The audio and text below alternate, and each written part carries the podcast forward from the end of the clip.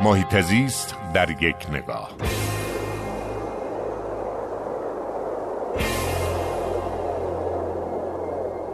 یکی از کارهای ارزشمند دیگری که دفتر محیط زیست و توسعه پایدار وزارت ورزش و جوانان داره انجام میده برگزاری دوره های تخصصی مربی سبزه که تلاش می‌کنه تا مربیان رو با آموزه های محیط زیستی آشنا بکنه. ما در مشهد بودیم.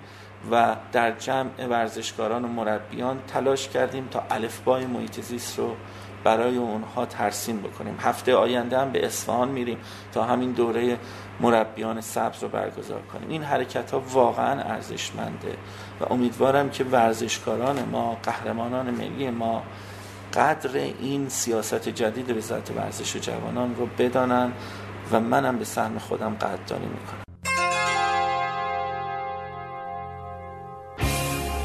هر جا حال محیط زیست خوب است حال مردم خوب است.